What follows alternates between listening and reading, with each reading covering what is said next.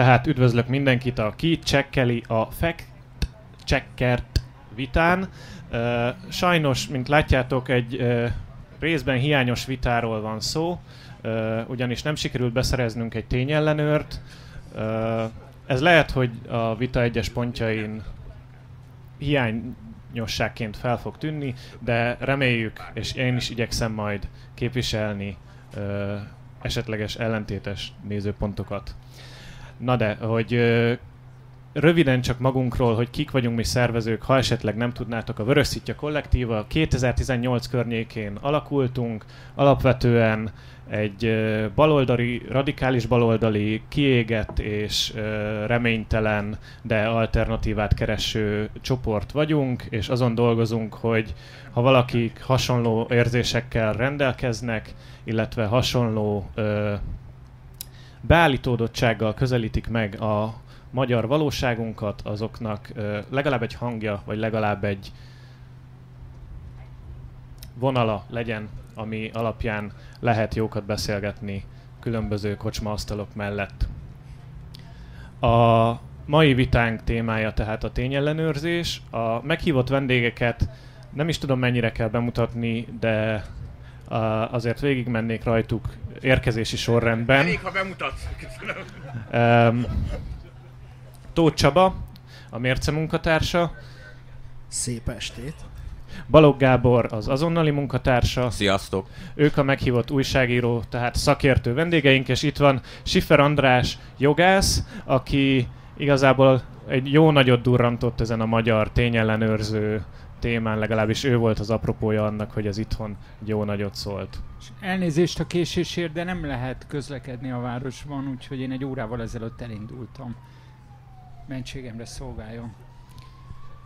Jó, ö, én bele is vágnék a mélyébe, mert hogy tényellenőrzés igazából az első kérdésem majd hozzátok az lenne, hogy ti pontosan minek is látjátok ezt, mert hogy nagyon sokan beszélnek róla, van, aki azt mondja, hogy ez a propaganda egy új fajtája, van, aki cenzúrának nevezi, megint mások azt mondják, hogy ez csak business as usual, az újságírás egy része, és miért kell felháborodni azon, hogy ennek van egy kiemelt szekciója adott esetben egy újságnál, vagy létrejön erre egy portál, úgyhogy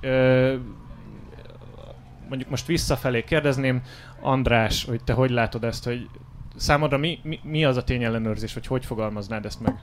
Próbálok rövid lenni, főleg itt az elején, remélem menni fog. Tehát először is szeretném azt világossá tenni, mert nyilván amikor itt én egyébként végig se gondoltam teljesen, de utólag se bánom, így bedobtam a kavicsot a vízbe. Én hihetetlenül idegesít és bosszant ez az egész fact-checking jelenség. Ha egy kicsit közelebbről beszélsz, az Bocsánat. lehet, hogy a nézőink Én igyekeztem egyértelművé tenni, hogy a tény feltárás, tehát a feldolgozandó tényeknek az ellenőrzése, az természetesen minden újságírónak feladata, ez így volt száz évvel ezelőtt is. A tény feltáró újságírót én nem csak hogy kifejezetten tisztelem, de hiányolom is, nem csak a magyar, egyáltalán a világ sajtóból mi történt az elmúlt pár évben, hogy hirtelen, és a, szemantikailag is a tényfeltárás az azt jelenti, az tulajdonképpen egy befejezetlen folyamat, mert én, mint újságíró, nem én, de Szalki újságíró, megy utána a valóságnak, kellő tisztelettel és távolságot tartva a vizsgálattárgyához képest, és próbálja a publikum elé tárni azt, amit ő észlel a valóságban. Ehhez képest a tény ellenőr pedig azt állítja, hogy neki utána se kell mennie, mert ő birtokában van az igazságnak. Ő pontosan tudja, hogy mi a valóság, és ahhoz képest, ami elé érkezik, azt össze tudja vetni, hogy ez hami, igaz vagy hamis. De eleve ez csak úgy zárójeles megjegyzés, hogy a tényfeltárás és a tény ellenőrzés az két külön kávéház az én olvasatomban.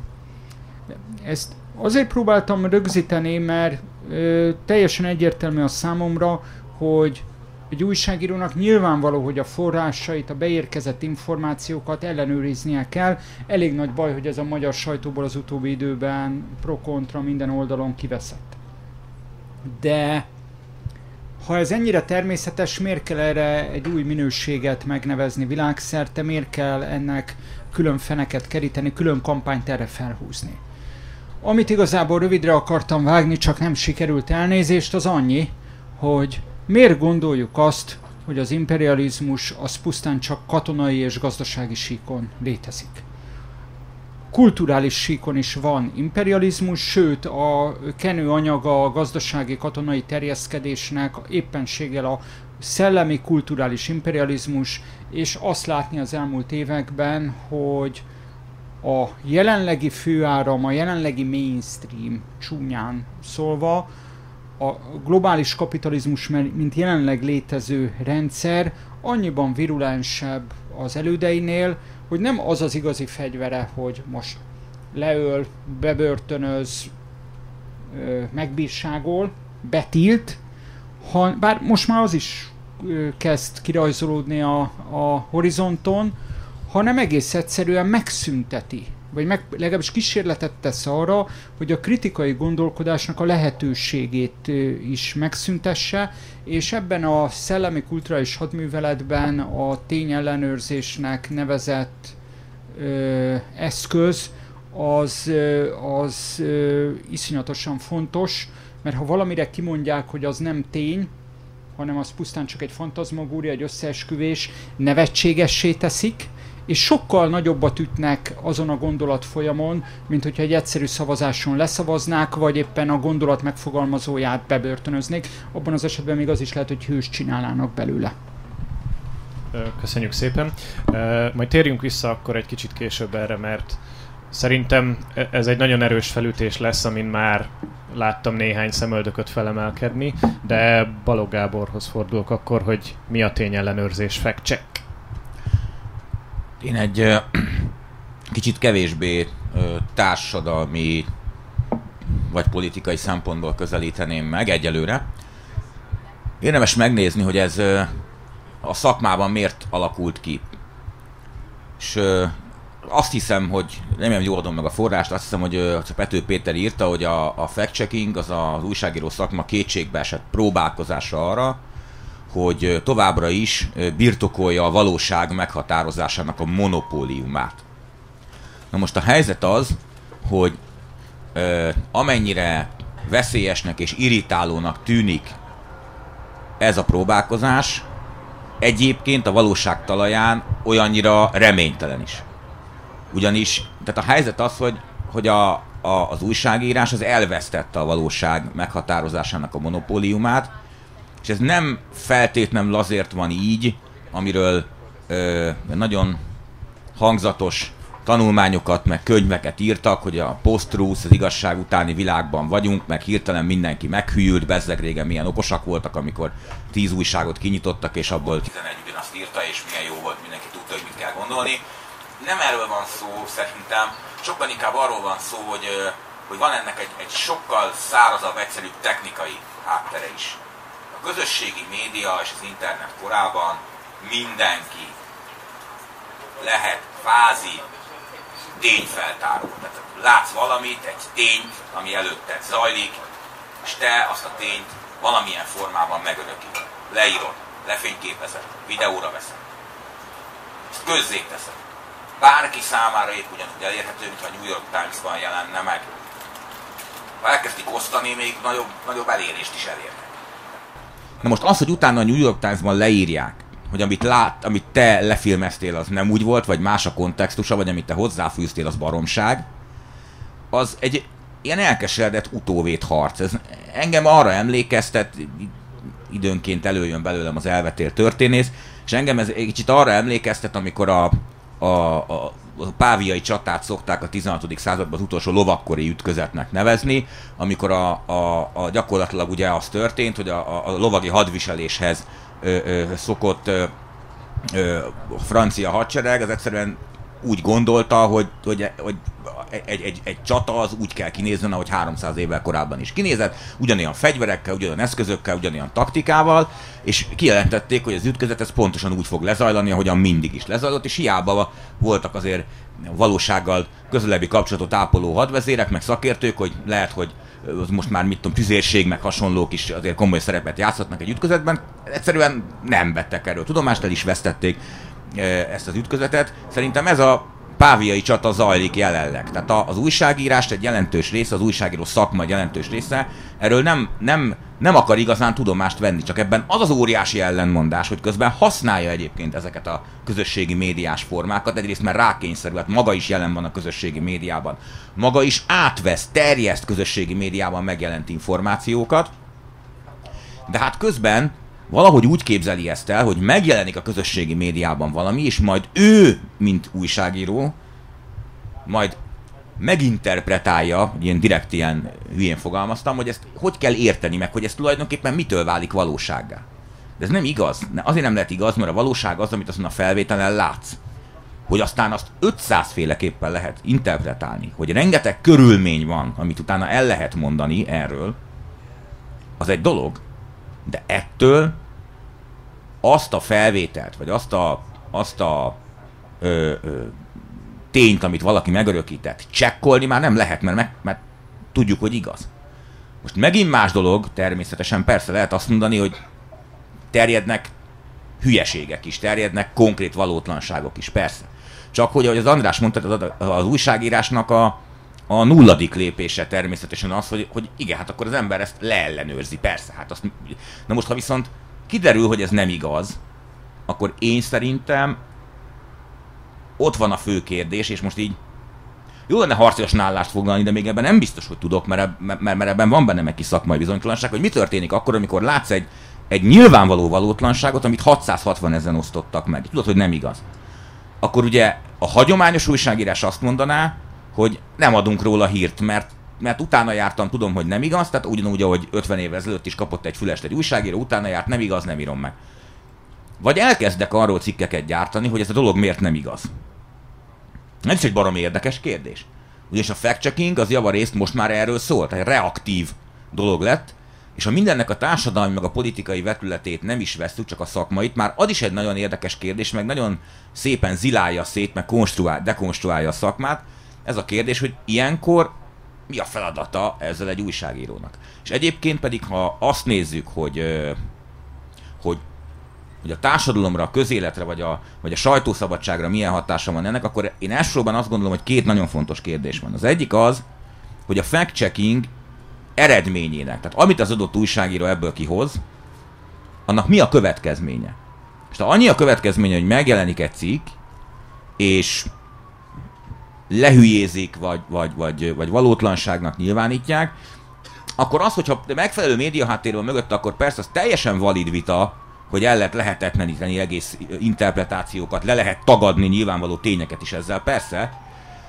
Csak hogy van egy ennél lényegesen súlyosabb kérdés is.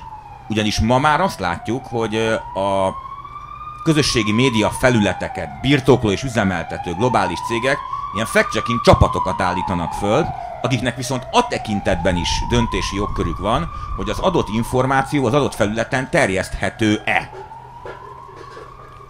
Na most ez, e, itt már arról beszélünk, hogy az az ember, aki ebbe a szerepbe helyezkedik, az vajon újságíró-e még? Ugyanis ő már nem klasszikus tényfeltáró munkát végez, nem veti oda a farkasoknak a munkáját, ami, en, ami ebben a szakmában mindig a legnehezebb, de a legszebb küzdelem is volt, hogy elmondom a véleményemet, föltártam a tényeket, oda, oda rakom az emberek elé, és ha én nekem igazam van, akkor meg tudom védeni. Nincs szüksége rá. Mert ő eldönti, hogy innentől kezdve az információ nem terjedhet. És a másik pedig, és e- ezzel még lehet erről beszélni, a másik pedig szintén nagyon fontos, hogy a hogy véleményt csekkolunk, vagy tényeket. Ugyanis, ha azt mondom, hogy Soros György gyíkember, és ez semmi a világon nem bizonyítható be, akkor elmondhatjuk, hogy hát végig utána jártam a dolognak, nem gyíkember, nem találtam rá bizonyíték, jó, ez, ez oké. Okay. Na most, ha viszont valaki azt mondja, Nem megerősíthető. Hogy... Igen. Ugye nincs rá bizonyíték, Igen. de nincs ellenes. Jó, és akkor mit csinálunk a soros hálózattal? Tehát ott már ugye interpretáció mit te igazolhatóan létezik, de onnantól már interpretáció kérdés, hogy miért létezik, mi a célja, mekkora hatalma van, milyen ideológiát képvisel, valójában mit képvisel az által állított ideológia mögött, tehát erről rengeteg vita van, és amikor viszont azt látom, hogy az újságíró nem cikket ír arról, hogy tisztelt publikum nekem az a véleményem, hogy aki szerint Soros György romba akarja dönteni az európai civilizációt, az nem mond igazat, mert az a véleményem, hogy és akkor leírja, hanem ehelyett azt mondja, hogy fact check, Soros György nem akarja romba dönteni az európai civilizációt. Vagy fact Orbán Viktor nem korrupt. Na, lecsekkoltam. De hát, na, mert nem találtam rá bizonyítékot. Kézenfogható bizonyítékot. Ez Ügyészség nem emelt vádat. Ügyészség nem emelt vádat, meg mit tudom, Soros Györgyől nem került elő felvétel, az európai civilizáció összeomlásáról ábrándozik. Tehát eh, akkor innen, akkor viszont vajon tényleg ki akarjuk-e lúgozni a nyilvánosságból a véleményt? Ki akarjuk lúgozni a feltételezést a nyilvánosságból? De ugye egy nagyon e- fontos erre kérdés. mondja azt egyébként a fact checker oldal, vagy például a Lakmus, a legnagyobb talán, vagy a legújabb, legnagyobb port kavart, legismertebb, deklaráltan tényellenőrző oldal, hogy nekik van egy módszertanuk, és ők nem foglalkoznak véleményekkel. Tehát, hogy ő, ők egy ilyen számomra kvázi tudományosnak tűnő módszertant felállítanak, amire azt mondják, hogy ő, ő nekik van egy ilyen módszertanuk, de egyébként nagyon jó maoistaként felállított el egy csomó ellentmondást, ami izgalmas ö, kérdéseket vet fel. Tehát ilyen, hogy Ezt az egyetlen vádat még soha nem kaptam. meg, hogy Hát pedig, pedig, pedig a maoisták ö, elemzik Ez így itt a világot. vendégszeretet eljön. jele, Gábor, ez itt a De ez a, ez a vörös szítja, tehát rossz helyre jöttél, hogyha ilyeneket nem akarsz hallani. E, Nem dobálóznak csak úgy ilyenekkel.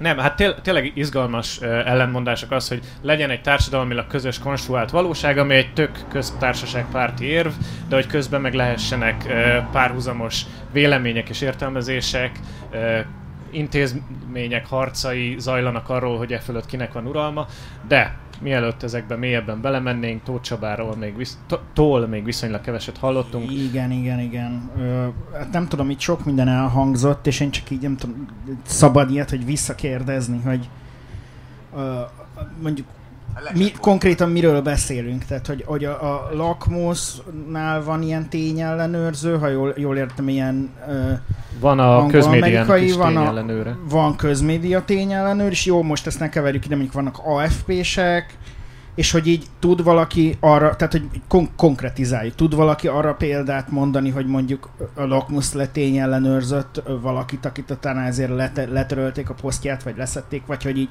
hogy működik, mert hogy ugye nyilván amikor erről az egész fact-checking dologról beszélünk, mondjuk amerikai keretben, akkor csak hogy tisztázom, konkrétan arról van szó, hogy a New York Times ír valamilyen társaságról vagy szervezetről, hogy a Facebook engedi ezt, és mondjuk QAnon összeesküvésben hívők vagy trumpisták, és miért nem törli ezt a Facebook, mire a Facebooknál összeül a nagy tanács, és tényleg letörlik, és utána akkor a New York Times következő körben megint kijelöl egy ilyen csoportot, és akkor azt megint...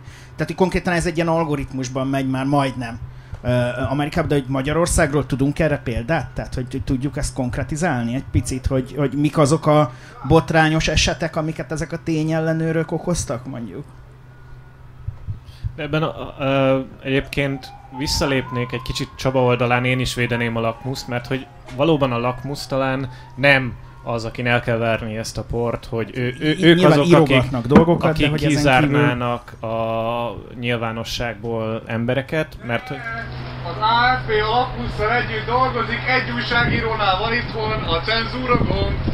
de hogy ez, ez, igen, a, a, a nézőtérről a szerkesztőtársam Szó- szó- Ki a háttérhatalom uralkodója? Akkor hogy ö, jelenleg egyébként a, ö, így extra infóként megosztanám mindenkivel akkor, hogy a Magyarország, az AFP, ez a Magyarországon és Európában ők végzik a Facebook által kiszervezetten az úgynevezett tartalomellenőrzést, tehát ők azok, akikhez befutnak bizonyos tartalmak, és a magyar nyelvű tartalmakat egyetlen egy magyar ex-újságíró, most már Facebookos AFP-s tényellenőr, ö, Zaborski Ede végzi, Záborski Ede, bocsánat, végzi. Tehát Magyarországon jelenleg egy ilyen Facebookos tényellenőr van, és egy ember döntheti el, hogy mi az, ami lekerüljön a Facebookról. De hogy visszatérve a lakmusz védelmébe lépnék én is, hogy a lakmuszon pont, hogy nincs ilyen látható vérengzés, ahol tényleges cenzúra zajlana, sőt, még egy dologban a kutatások, amik ott megjelennek, egész érdekesek, és ajánlom mindenkinek, német Szilvinek nagyon jó és tényleg mélyen feltáró cikkei is jelennek meg a lakmuszon, ami számomra érdekes, hogy ott jelenik meg, de akkor mivel titeket célzott a kérdés, ezért oda dobnám nektek, hogy akkor miről beszélünk.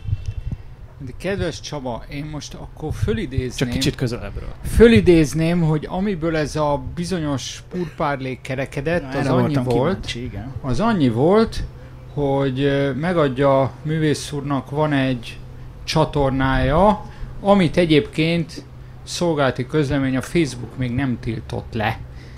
Ugye? Ez most át- fölhívás blokkolásra? Na és várjál, csak most ugrik a majom a vízből, nem akárkivel hívott meg oda beszélgetni, Torockai frakcióvezető úrral. Húha! Most lehet fasisztázni. Na most ez azért érdekes, mert a Torockai állítólag olyan szinten blokkolja a legnagyobb közösségi platform, hogyha mögötte a ház alelnök beszél, Dúró Dúra, akkor nem engedik általában megjeleníteni a videóját, mert látszik Torockainak a feje. Na most ebben a beszélgetésben én nem kérlek arra, hogy hallgass meg, meg baromi hosszú, és elunod nyilván, STB. Ebben a beszélgetésben, legalábbis ami az én már mások szavaiért nem felelek, tiéd és se hiába ülünk itt együtt, amit én ott beszéltem, vagy legalábbis ami az én elmémben volt, hogy beszélni szeretnék, rohadtul nem érdekelt a lakmusz. Én nem a lakmuszról beszéltem, és most se nagyon szeretnék a lakmuszról beszélni. Ott egy lábjegyzetes megjegyzésem van, hogy miközben én azt gondolom, hogy én ugye a átlagnál lehet egy picit, mármint az átlag polgárhoz képest egy fokkal lehet egy kicsit jobban ismerem az új, magyar újságírói felhozatalt, és azért van szerencsém ismerni nem egy és nem kettő nagyon tisztességes, nagyon tapasztalt és kellő szakmai alázattal felvértezett újságírót is a halpiacon, minden oldalon. Ehhez képest nekem legalábbis különös, hogy az, a szerkesztő gárdáját számra totál ismeretlen figurák alkotják, tehát miközben itt régi motorosok, nagy szakmai teljesítményeket fölmutató újságírók vannak a különböző médiumoknál, most a tény ellenőrzést olyanok végzik, akiknek a szakmai életútjáról én, mint újságolvasó nem nagyon hallottam, de zárójel bezárva. Az, hogy ráadásul a lakmuszos tényellenőrök ellenőriei kicsodák, tehát az a díszes társulat, akik a felügyelőbizottság, vagy hogy a túróba hívják, na hát az a, tényleg az, az a vicc ne továbbja, tehát hagyjuk már, hogy a, ott a political capital, meg ezek független tényellenőrök lennének. De mondom, Csaba, csak azt szeretném mondani, és ez viszont lényeges, tehát ez most nem a köztünk lévő adok-kapok, hogy engem lehet, hogy a, a Torockainak megvan nyilván az oka, hogy miért van berágva, engem a lakmusz abban a beszélgetésben rohadtul nem érdekelt, és én nem a lakmuszról beszéltem, meg nem egyik másik önmagát tényellenőrnek kinevező újságíróról. Megengedem, hogy a kicsit polemizáljak a Gáborral is, hogy abba, nyilván van igazság abban, amit mondasz, hogy ahogyan itt a nyil, politikai nyilvánosságnak 20 év alatt a második hatalmas szerkezetváltozása megy végbe, ugye először az online, utána meg a közösségi platform megjelenés, hogy a közösségi platform gyakorlatilag feleslegessé teszi a kapuőröket, mint, mint ti. Hogy ez jó néhány elhivatott szakmáját féltő újságíró számára egyfajta identitás válságot, kétségbeesést okoz. Én ezzel nem akarok vitatkozni. És nyilván, amikor húsvér újságírók mennek el tényellenőrnek, biztos, hogy ebben van egy ilyen őszinte kétségbeesés, mint amit mondasz. Csak én egy másik síkról közelítek, és ott ebbe a torockai vitában is egy másik síkról közelítettem. Nekem a tényellenőrről nem az AFP önmagában, meg nem is a lakmusz, meg a nem tudom micsoda jut eszembe, hanem, hanem a közösségi platformok. A két évvel ezelőtti amerikai elnökválasztási kampány, aminek az előkampánya úgy nézett ki, hogy a BLM farvizén megindult a Stop Hate for Profit című kampány, amit a gigavállalatok indítottak meg, a gyűlöletbeszéd és a fake news ellen, és elkezdték nyomasztani a, a platform szolgáltatókat, hogy nem fogunk nálatok hirdetni, hogyha nem tüntetitek el a hate speech-et és a fake news-t, azt meg mi mondjuk meg, hogy mi a fake news.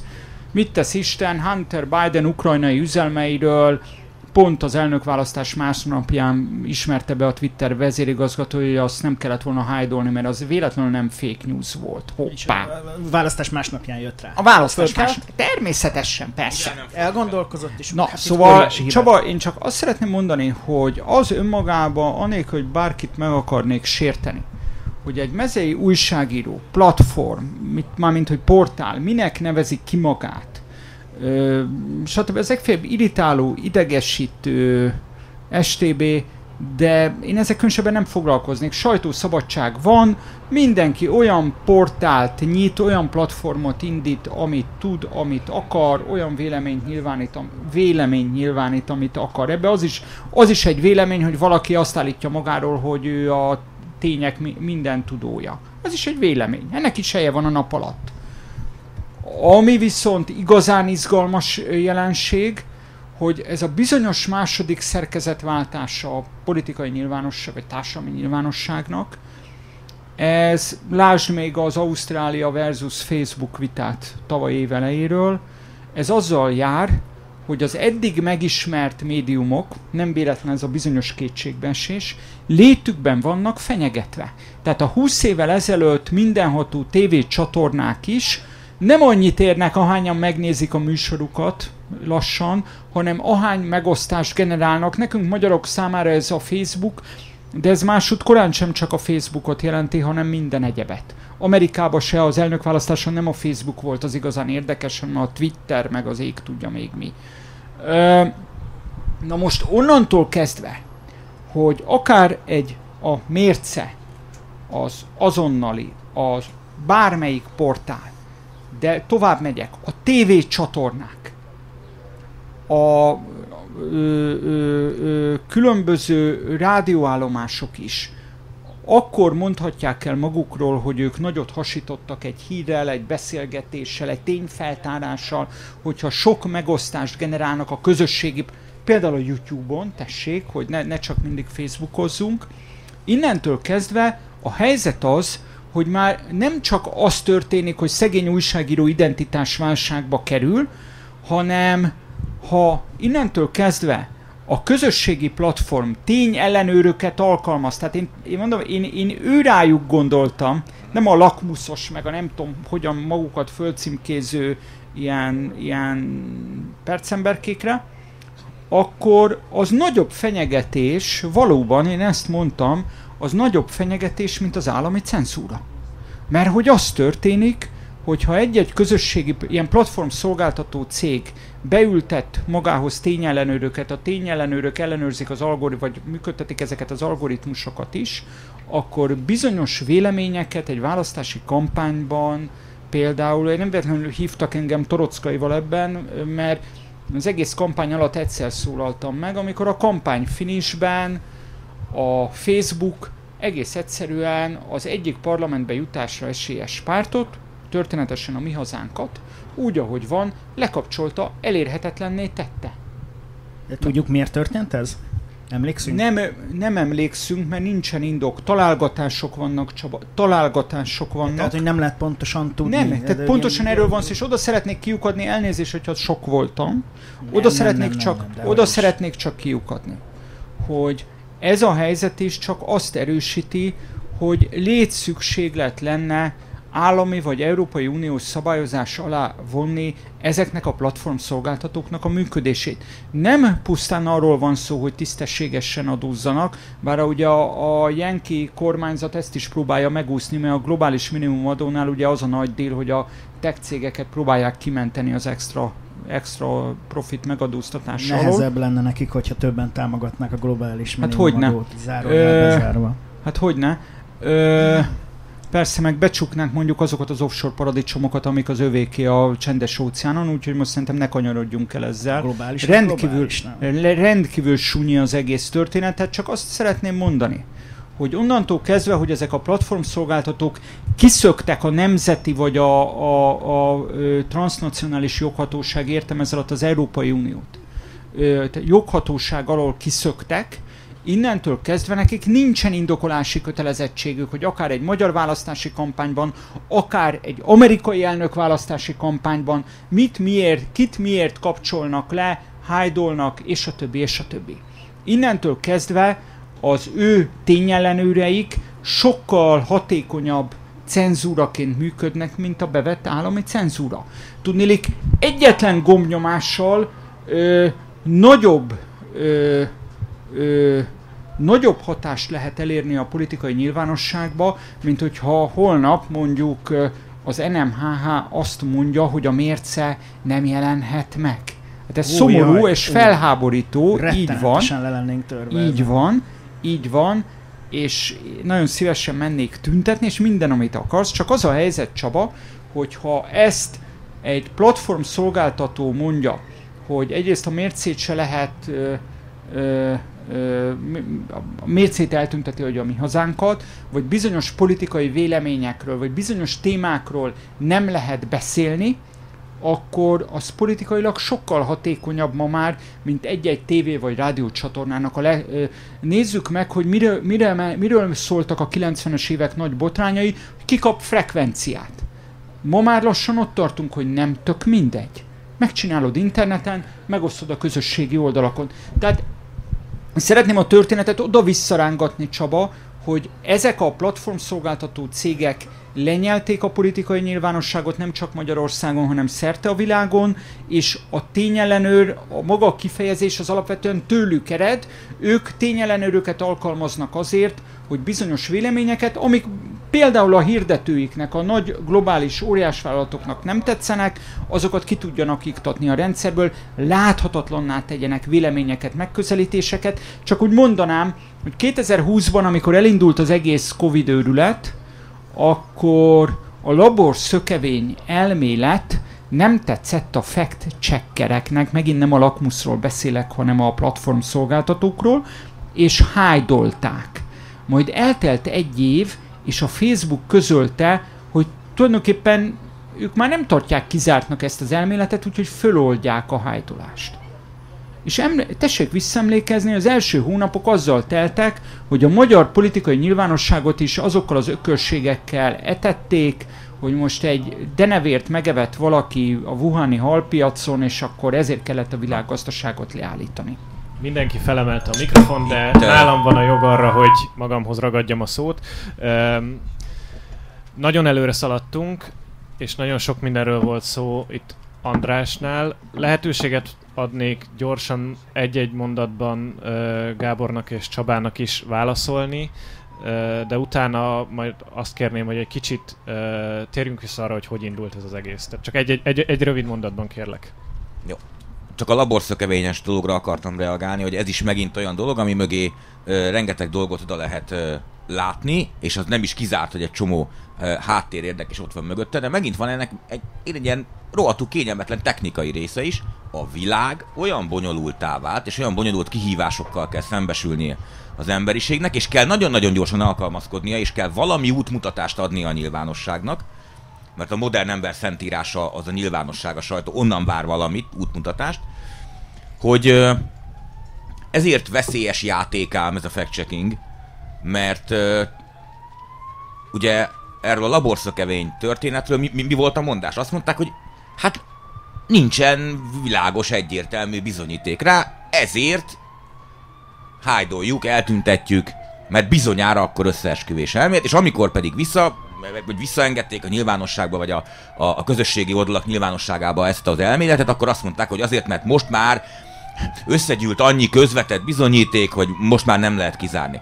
Ezzel egy rohadt nagy probléma van, hogy amikor azt a döntést meghozta a fact hogy ez baromság, mert én nem tudom, nincs elég infom ezt alátámasztani, akkor egy olyan döntést hozott meg, amihez egy demokratikus nyilvánosságban senkinek nem lehet joga.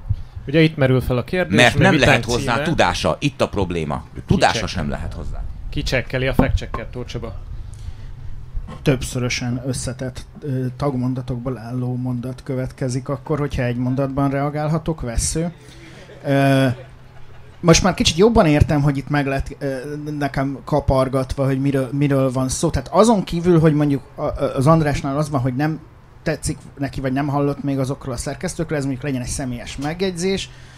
Ezen kívül, mint hogyha a struktúr, mint hogyha a struktúrával lenne inkább probléma. Tehát, hogy, hogy mi, mibe illeszkedik bele az egész dolog. Meg amiről itt most a Gábor is az előbb mondott, e- erről, erről nekem csak, és ez még mindig ugyanaz a mondat, 1939. szeptember 1 jut eszembe, amikor ugye nem tudom, ki látta egy darabig a Facebookon, egyébként megjegyzem, terjedt mémként az a címlap, ami 39. szeptember 1-én reggel az egyik újságban az embereket fogadta, hogy Lengyelország megtámadta Németországot. És hogy, hogy egyszer volt egy ilyen fact-check tripem a mércén, nagyon ritkán van ilyen egyébként, nyilván teljesen tények nélküli véleményeket szoktam oda szétszórni, de ez pont egy ilyen fact-check trip volt a mércén, amikor megnéztem, hogy de ez mégis hogy kell, mi ez a baromság? Persze sejtettem, de mondom, nézem meg. És kiderült, hogy hogy Teleki Pál volt ugye akkor a miniszterelnök, és a háború, amiben akkor még nem voltunk benne, sőt ki, akart, ki akarunk maradni a háborúval, mindenhol ez ment, annak a háborúnak a legelső napján ö, Lengyelország megtámadásakor rendelet született a minisztériumban, hogy nem foglalhatunk állást ebben a háborúban, ezért kérjük a háborús híreket innentől fogva úgy írni, hogy egyik oldalon egy angol vagy francia hír, másik oldalon egy német hír, és egyik se legyen többségben. Angol, francia vagy lengyel, másik oldalon egy német. És ez konkrétan úgy nézett ki ez a folyamat, hogy a miniszterelnök sajtóosztályához reggel a kefelvonatot le kellett adni, ott ilyen szorgalmas emberek piros ironnal megnézték, hogy hát ezt, ez biztos nem fogod kihúzni, mert ez túl részrehajló a németek ellen, hogy ők támadtak, különben se tudjuk az első. És akkor így, így szerkesztették az újságokat. Minden egyes újság, ha csak otthon nem hallgatta valaki a londoni rádiót, onnantól fogva hat évig csak azok az információk érhettek el, amire a miniszterelnökség, akkor is volt miniszterelnökség, miniszterelnökség azt mondta, hogy ez elérhet téged, és ritkán hibázott ez a rendszer, tehát mondjuk az írott, nyomtatott sajtó rendszere. Na most ehhez képest ez volt a cenzúra. Mármint abban a formájában, amikor a sajtócenzúra, háborús sajtócenzúra az nagyon sokáig egy, egy, egy praxis volt. Na most, ha visszamegyünk 2022, mindenhol, mindenhol, Angliában, az Egyesült Államokban, Ez még mindig egy mondat. csak külsőkon, ez egy csodálatos, ezt én mondom, ebből én cikket tudok írni, még mindig egy Itt mondat. az MTA nyelvész És- tudományi intézetét felhívnám, hogy ezt és a mondatot kötőjel, elemezzék. igen, ezt majd elemezni is kell. Kötő, kötőjel, ö, 2022-re, ha gondolunk, ezt itt már nem lehet megcsinálni. Tehát, hogyha megnézzük a Facebooknak mondjuk a valóságát, sok mindent valószínűleg kiakolbólítanak, sok, sok olyasmit is kiakolbólít, mondjuk a én valóban az értékeléssel egyetértek, a multicégek hálójába került, de azért saját multicég aggyal is rendelkező közösségi média, amit nem kéne, ugyanakkor viszont látjuk, hogy például ott, vannak a, ott van az orosz hírek nevű oldal, ahol én nagyon sok mindent tudnék mondani, hogy szerintem mi nem igaz, de, de, de zavartalanul működik például a magyar nyelvű Facebookon, és megy tovább. Meg arról nem is beszélve, hogy milyen alternatív tájékozódási módok vannak. Konkrétan a fogyasztói logika ö, terére alakult át a vélemény és az igazság is. Amilyen az ízlésem, amilyen a beállítottságom, amilyen kedvek kelek fel aznap reggel, azt a fajta véleményt, írást, sőt hírt, azt a fajta tényinterpretációt mindig meg fogom találni. És gyakorlatilag most már így, hogyha mivel, hogy van szerencsém ma is hírek nyomán minden nap követni azt, hogy a Facebookon mi megy mondjuk a háborús hírek alatt, ez konkrét Fradi Dózsa, tehát tényleg az én csapatom, rohadjatok meg, dögöljetek meg, dögöljön meg az ellenfél, megint nyertünk, csicskák vagytok, és a másik csapat is ugyanígy. Tehát, hogy konkrétan, ha a magyarországi közösségi, tehát hogyha a magyarországi közteret nézzük, köznyilvánosságot, ott az nem mondható el, hogy ki vannak szorítva mondjuk a sarokba például az oroszokat pártoló ö, információforrások, vagy az orosz kormányzati kommunikáció. Nem lehet azt mondani, hogy a magyarokhoz nem jut el például a moszkvai kormányzati kommunikáció, annak ellenére, hogy NATO és EU tagállam, mondjuk a Russia Today-t betiltották, látjuk, hogy mekkora a Russia Today szerepe Magyarországon, mondjuk az orosz hírek Facebook oldalhoz mérve. Innentől fogva pedig sokkal nagyobb, tehát mi, miközben teljes mértékben egyetértek azzal, hogyha mondjuk a Nyugat-Európában lennék, akkor valószínűleg én is a nyugati tényellenőrök és a, mondjuk a globális birodalomnak a ö, ö, nem tudom, próbálkozásait kárhoztatnám elsősorban az asszimiláció, mert nem tudom, mint a Star Trekben az asszimiláció lassan már úgy néz ki, hogy tényleg mindenki viselkedjen egy bizonyos módon, és akkor elfogadjuk. Azon közben itt nem tudom, itt vagyunk egy olyan periférikus helyzetben, ahol egyrészt a régi 20. ce- hát századi háborús cenzúra ma már teljesen elképzelhetetlen, akármit csinál bárki, és ezt látjuk, tapasztaljuk minden nap.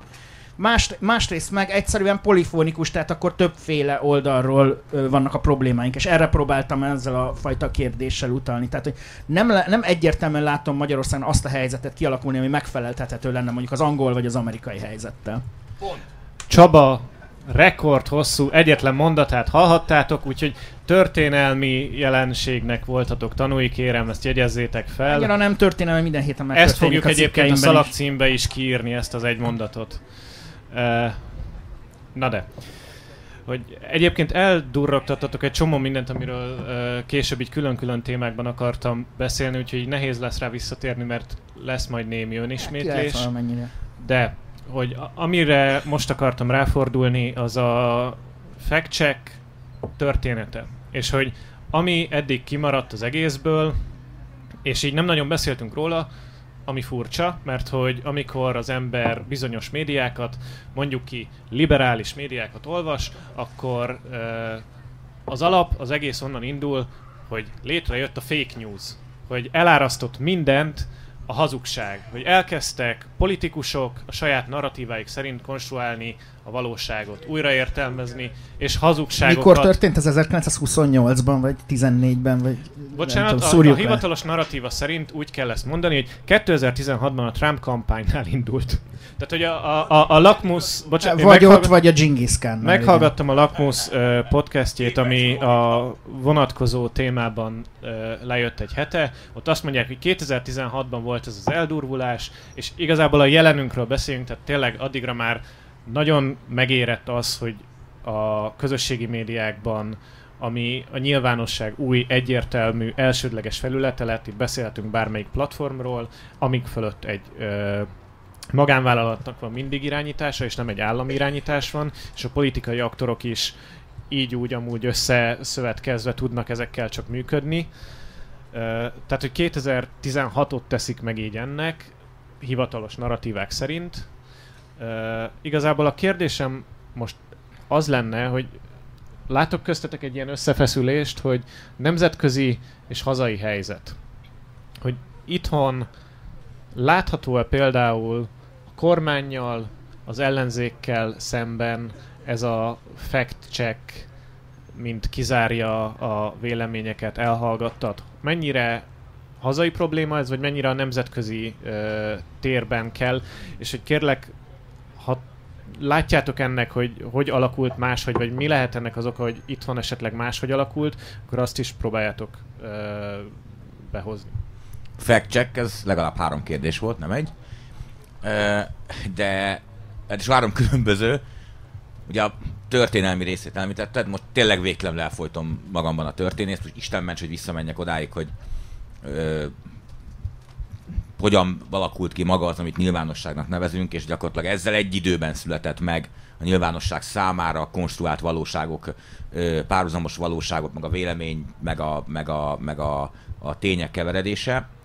A 2016-os Trump kampány egyébként valóban történelmi ö, ö, cezúrát jelent, csak piszkosul nem abban, hogy, hogy Trump hazudott a kampányban, és úgy hazudott, mint a vízfolyás, és úgy adta elő, mintha ez a valóság lenne. Egészen elképesztő volt, hogy elkerekedett szemekkel, ö, szinte már szipogva előadta a mainstream nyilvánosság, tehát nem igaz, amit mond, itt, itt nem igaz, de hát nem... Borzasztó volt. Én szégyeltem magam újságíróként, hogy emberek tényleg előadják a, a, a hattyú halálát azon, hogy egy politikus ordinári módon hazudozik. Trump kampányban az volt az új, hogy Trump volt az egyik, és nem is feltétlenül az első, hanem hát a legnagyobb hatású, hát mégis a világvezető hatalmának ö, ö, elnöki tisztségéért folyt a versengés akkor.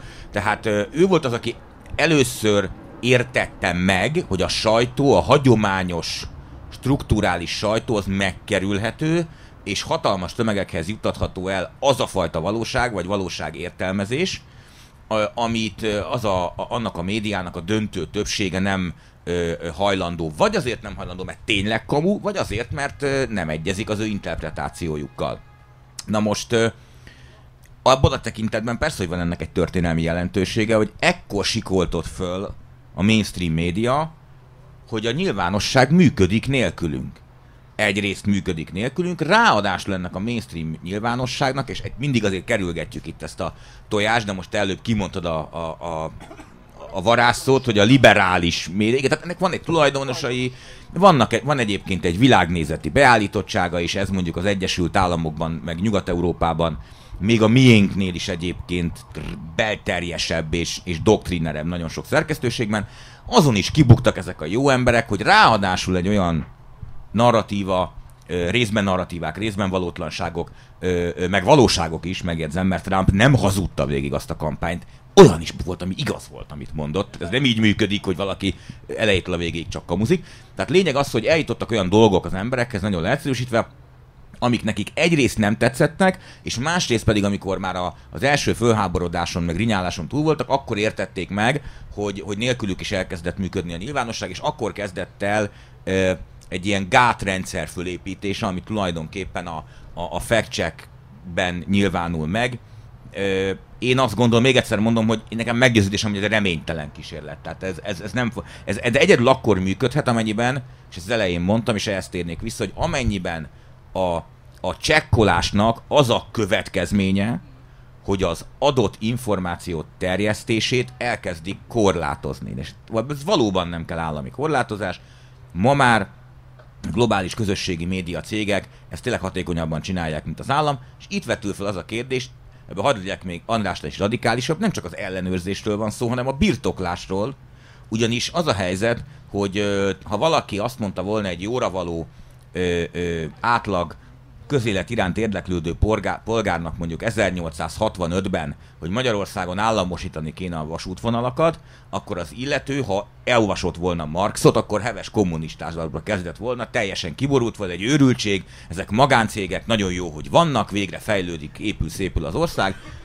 Aztán Baros miniszter úr, aki ugye közismerten a bolsevik párt kiemelkedő személyisége volt, úgy döntött, hogy mégis államosítani kéne, persze egyébként nyilván nem kártérítés nélkül, tehát más módszerekkel, de lényeg az, hogy állami ellenőrzés alá vették a vasutat, tudnilik addigra a vasút egyenértékűvé vált a közlekedéssel, és egy csomó szempontból a gazdaság irányításnak és a gazdaság fenntartásának kulcsfontosságú eszközévé vált. Ma a világon vannak olyan országok, ahová az internet, a Facebook, ö, föltűnése és monopól helyzetbe kerülése után terjedt el, ezekben az országokban úgy hívják a netet, hogy Facebook. Tehát amikor arról beszélünk, hogy a nyilván a, a tájékozódáshoz Most való egy jog... ilyesmiben élünk. Tehát egy, egy, ehhez hasonló országban élünk. Bizonyos a, szempont... a, az internet kezdő oldala lett a Facebook. Így van, így van, így van. Hát a Facebook maga a net gyakorlatilag ma már, és nagyon komolyan el kéne azon gondolkodni, hogy, hogy az az érvelés, hogy ezek magáncégek, és maguk döntik el, hogy ö, ö, milyen piaci sérülést hajlandóak önfeláldozó módon elszenvedni azért, hogy bizonyos véleményeket ne terjesztenek, ugye ez a kampány, ami arról szólt, hogy ne csináljon profitot a közösségi média a gyűlöletkeltés terjesztéséből, egy ilyen nagyon aranyos, ilyen antikapitalista színezetű dolog volt, hát nagyon jókat rögtem rajta. Hát ez, egy, ez egy hazugság volt persze, de az a lényeg, hogy, hogy azon kéne elgondolkodni, hogy, és megint ilyen, ilyen jó maoista leszek, hogy, hogy ellentmondásokat vázolok föl, mert egyrészt az előbb arról beszéltem, hogy mennyire fontos lenne valamilyen közösségi kontroll alá venni ezeket, csak közben ott bejön az a probléma, hogy akkor a közösség is lemond a fact-checking és ennek nyomán a korlátozás jogáról, vagy nem mond le? Ha rajtam múlik, nem mond le, mert én a száz százalék szólásszabadság vagy halál álláspontján vagyok, tehát én ebben vállalom, hogy, hogy nagyon radikális vagyok, Ö, és még azt is vállalom, hogy néha a valóság pofán vág engem, tehát azért nem olyan jó, amikor mindenki azt beszél, amit akar, de én még mindig fontosabb értéknek tartom ezt. De ettől függetlenül ez is egy baromi érdekes kérdés lesz, hogyha egyszer megvalósul majd, hogy valamilyen közösségi kontroll alá helyeződnek ezek a cégek, akkor mit kezd ezzel a közösség? Csak szeretnék nektek is szólni, hogy nagyon robog az időnk, és még egyetlen egy kört szeretnék a végére beilleszteni, úgyhogy ha egy picit tudtok csipkedni a rekordhosszúságú egy összetett mondatotból, azt megköszönöm. Tehát igen, has, hasonló ö, ö, képen látom én is, de hogyha most visszagondolunk arra, hogy 96-ban például hogy néztek az internetre. Volt a John Perry Barlow-nak a kiáltványa, a kibertér ö, függetlenségi nyilatkozata, 96, ha jól emlékszem. Ami arról szólt, hogy teljesen párhuzamos szerverek lesznek összekötve egymással, bárkinek meg lehet a szervere, és mindenki egyenlő a kibertérben, és ahhoz képest az, amit ma internetnek nevezünk, az hogy néz ki? Hogy néz ki? Ugye mik léteztek ekkor blogok, amiket egyének Igen, vagy maximum ilyen csoportok írtak, meg e-mail listák. Írkálások, igen. És hogy nem rég, hogy a Curtis Jarvin, egy nagyon felháborító ember, ne keressetek rá Curtis Jarvin, de ő, ő, őt hallgattam éppen, és, és ő mondta azt, hogy mekkora izé ajad, ajadékság például a Discordtól az, hogy szervernek nevezi a csatornákat, mint, mert tudja, hogy a gamer, tehát a játékos gamer közösség járt eredetileg a Discordra, és őket átveri azzal, hogy ez a te szervered, itt minden te irányítasz, itt te vagy a király, te vagy a császár, azt csinálsz, amit akarsz. Közben meg egy csatorna, egy ugyanolyan big tech szerveren valahol Kaliforniában, csak így megpróbálja. Tehát hogy látszik, hogy elvettek a gamer kultúrából is ilyen dolgokat, és én így nézek a baloldali, tehát a profit ellen cenzúrázzunk mozgalmukra is, meg a hasonlókra, hogy onnan is, tehát igazából örülni kell nekem, amikor elvesznek valamit, mert Gramsciános szempontból az sikeres, csak arra kéne figyelni, hogy közben utána le tudjuk őket ezzel nyomni, mert hogy az legalább azt jelenti, hogy hogy, hogy mit tudom én, a, kapitalista, az oligarchia is azonosította, hogy hm, ez egy működő, sikeres jelszó, hogy mondjuk a profit ellen agitálsz. Akkor te is tudod azt csinálni, csak tudod-e mondjuk hatékonyabban össze tudsz-e annyira szerveződni, mint ők mondjuk ellened. És a tényellenőrzés dologról, meg hát ugye egyrészt, hát most még biztos nem, Ö, nem tudom, tehát ez olyan, mint amikor nem, mi, minden halálcsillagon megvan az az egy darab csavarkulcsos bemenet, amit szét lehet zilálni, tehát én valahol így, így nézek erre az egész dologra, meg valami minél nagyobb, annál bumburnyákabb, annál, teltetlenebb, annál több feje van, és annál kevésbé, kevesebb értelme. Tehát, hogy, hogy, hogy ebből a szempontból a fák nem nőnek az égig, tehát nyugodtan lehet nélküle.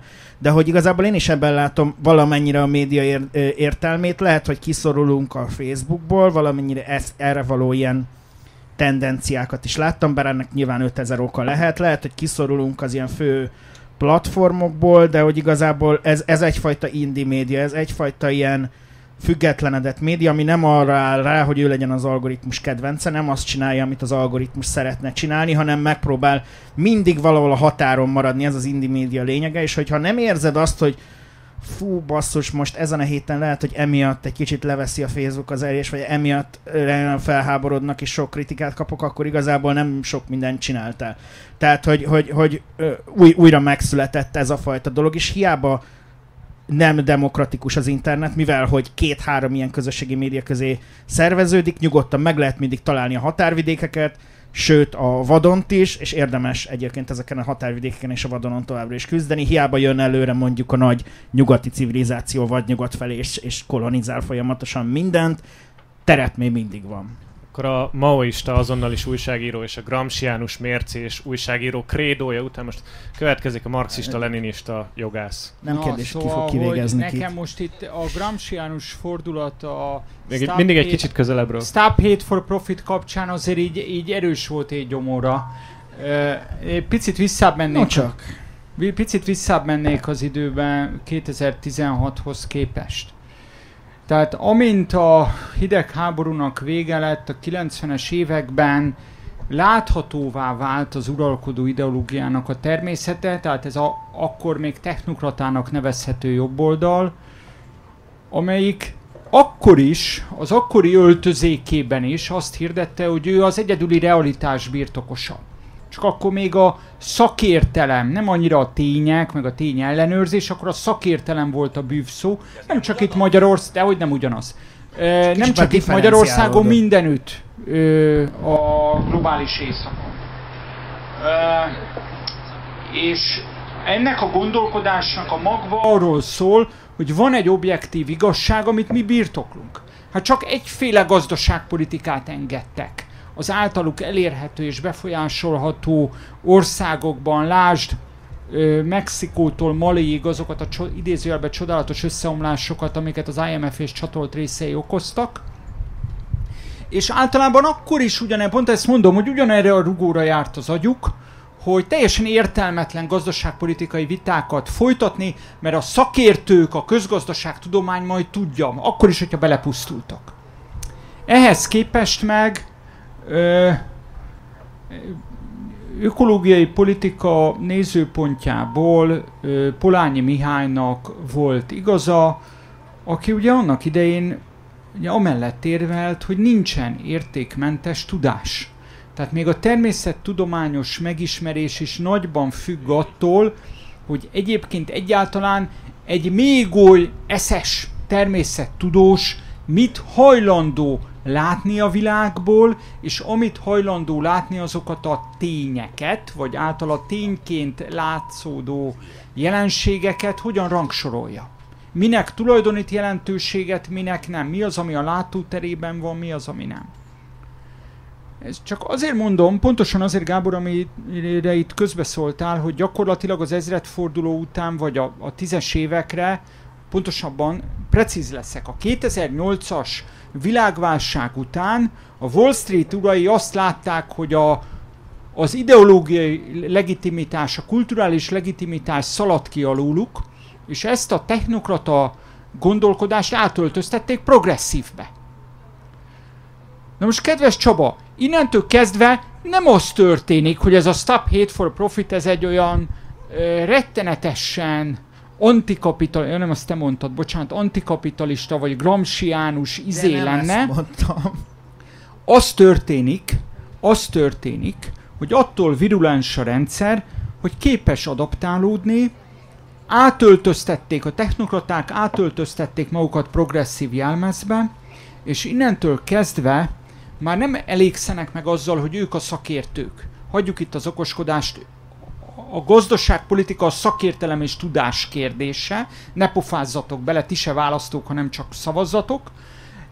Látszódott, hogy ez a, tehát a neoliberális konszenzus 2008-ra megbomlott, nem lehetett a legitimitást csak úgy újra termelni, erre jött a, a VOK, a, a progresszív őrület, és az, amit láttunk 16 nyarán, a Stop Hate for Profit, az nem más, mint az elcsatornázás. Tehát magyarul akkor lehet a potenciális rendszerkritikát, a rendszerellenes lázadást hatékonyan leverni, ha még fel se tudott horkanni. Tehát, hogyha magyarul ö, meg sem fog, tehát a fókuszt, a potenciális lázadás fókuszát szépen eltérítik a Wall Streetről, a tech cégekről, és a, a Big Pharmáról, és a többi, és a többi, és elkezdenek foglalkozni azzal, hogy tényleg milyen csúf dolog gyűlölni a mást. Tényleg mennyivel jobb lenne, hogyha a 28. nemnek is meg lenne az egyenjogúsága, és így tovább, mi mindegyik fantasztikusan fontos társadalmi kérdések, valóban. Csak éppen a lényegről terelik el a fókuszt. És egyrészt ez tükröződött a Stop Hate for Profitba, mert ez, hogy mondjam, az emberiség történetében azt kell, hogy mondjam, az eddigi leghatékonyabb eszköz a lázadás leverésére az elcsatornázás. Elviszed, toposszám vited a, a rendszer ellenzék, a rendszerkritika, a lázadóknak a fő témáit. Ezt csinálták a klímaváltozással is jegyzem meg, és még lásd még Greta Thunberget és gyakorlatilag fölhasználod a saját érdekedben.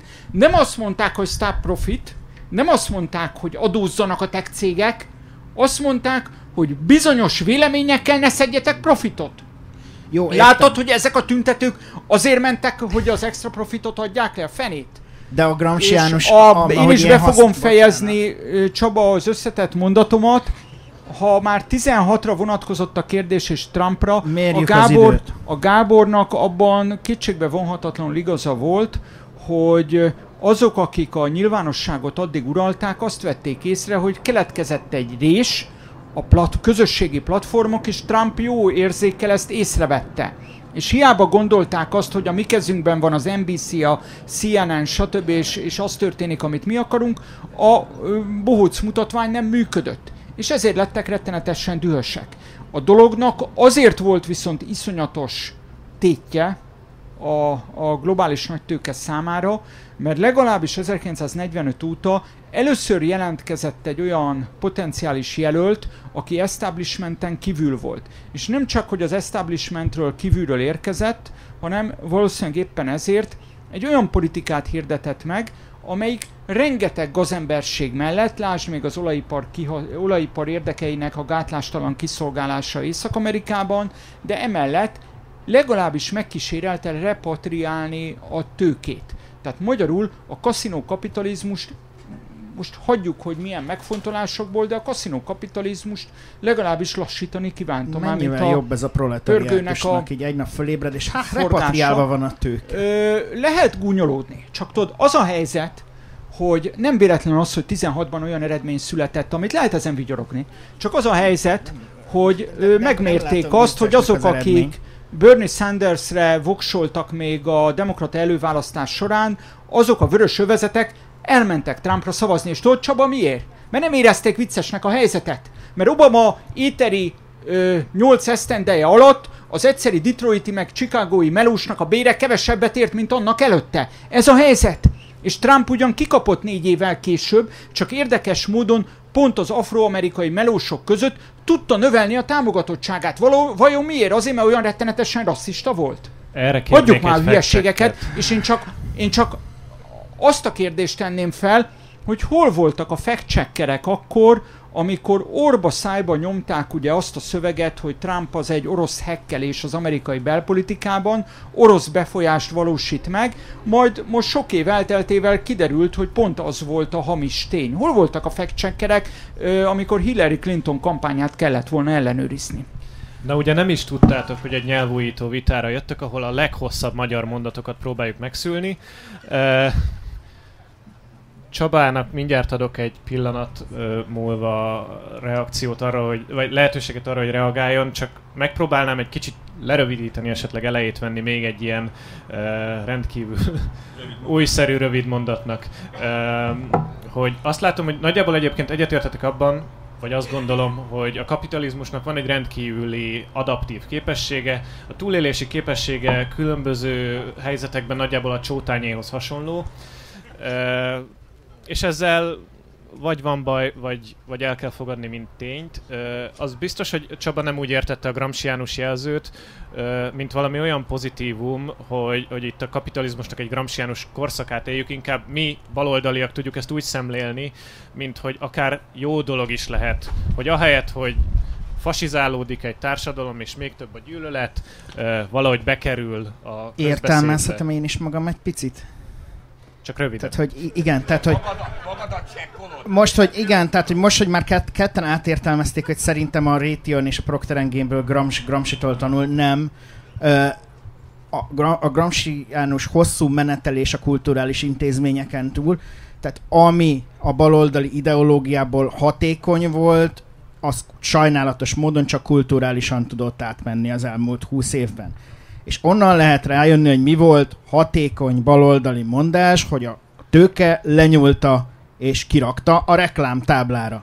Ebben a szempontból gramsizmus. A másik pedig, hogy itt már, itt már elmentünk teljesen abba az irányba, hogy, hogy, hogy, hogy én most már a Detroit, Detroiti munkások nyomorán röhögök, hogyha Trumpnak a nem tudom ö, ö, eredményeit lekicsinylem. Hát azért nézzük meg. A düh és a harag, ami 2016-ban hatalomra segített, erről írtam is, jogos volt. A, az átverés, ami ezután 2020-ig következett, és sajnálom, de ennek tényleg a Covid járvány is része, ami iszonyatosan sok halott, tehát hogy sokkal több, mint egy millió halottat hagyott hátra, hogyha hiszünk, a szavak, majd, majd letten ellenőriztetjük ezt is, de nem gondolom, hogy ez ehelyett csak hármat, hogy azt a cikket úgy ki lehet hozni, szóval valószínűleg körülbelül egy millió emberről van szó. Tehát, hogy az a tragédia, amit csak eszkalált, az az egész 2010-es évek második része, abból nem látom a kiutat. És szerintem az, hogy a, a, a maga a nagytőke, a két, két parti nagytőke, meg a demokrata, e, e, liberális establishment összeáll, hogy még hatékonyabb, még szebb, még jobb és még inkább érdekeinket szolgáló cenzúrát hozzon létre a saját vála, őszi választása előtt, az számomra nem az erősségét jelzi ennek az establishment körnek, hanem a politikai gyengeségét. Ugyanis októberben ismét lesznek küldve, és akkor kisebb, nagyunk, kisebb bajunk is nagyobb lesz annál, mint hogy mit, hogy hanyadik Obama másolat éppen hogy szerepelt, mert abban a republikánus pártban már valóban igazi nem Donald Trumpok, hanem mondjuk annál sokkal okosabb és valóban szélső jobboldali emberek bújnak meg, akik mondjuk abban az értelemben a cenzúrát valószínűleg kicsit föl fogják tekerni még ahhoz képest is, amit most látunk. Tehát én különösebben nem látom az, azon kívül, hogyha úgy döntenek, hogy nem tartjuk meg ezeket a választásokat, hogy például az amerikai liberális establishment ebből hogy jön ki, ami jól jellemzi egyébként jelenlegi politikai hatalmukat is. Csak Csaba, engem annál, hogy Amerikában novemberben kit, kit hogyan küld el, egyen jobban, Pedig nem ér- egyen jobban érdekel az, hogy Amerikát mikor küldik el végre Európából. Éljen! Na, ö, már egy Ebben ideje az esetben inkább, elküldi magát is. inkább a kontextusról beszélünk, mint a konkrétumról, és mint látható, a téma még egyáltalán nincs kibeszélve és lezárva, viszont ö, nem szégyen bevallani, én kifutottam a kérdésekből, és inkább teret adnék a ti kérdéseiteknek is. Ráadásul az aksik is nem sokára kifutnak a craftból, úgyhogy itt a vita hivatalos általunk szervezett részét lezárnám. Ez volt tehát a Vörös Szitja kollektíva, a nem kinövöm, hanem ez egy komoly politikai mozgalom, mémoldalból kinőtt radikális baloldali csoport által szervezett első vita, csak hogy én is ilyen hosszú magyar szép mondatokat mondjak. Ö, igen, elronthatok. Köszönjük, hogy itt voltatok. Nem ért véget a mai este, viszont a vita véget ért. Egy nagy tapsot mindenkinek, hogy végighallgatott minket, és Csabának, Gábornak és Andrásnak köszönjük, hogy eljöttek. Reméljük sok ilyen lesz még. És hát ígyunk egy sört és érezzük jól egymást.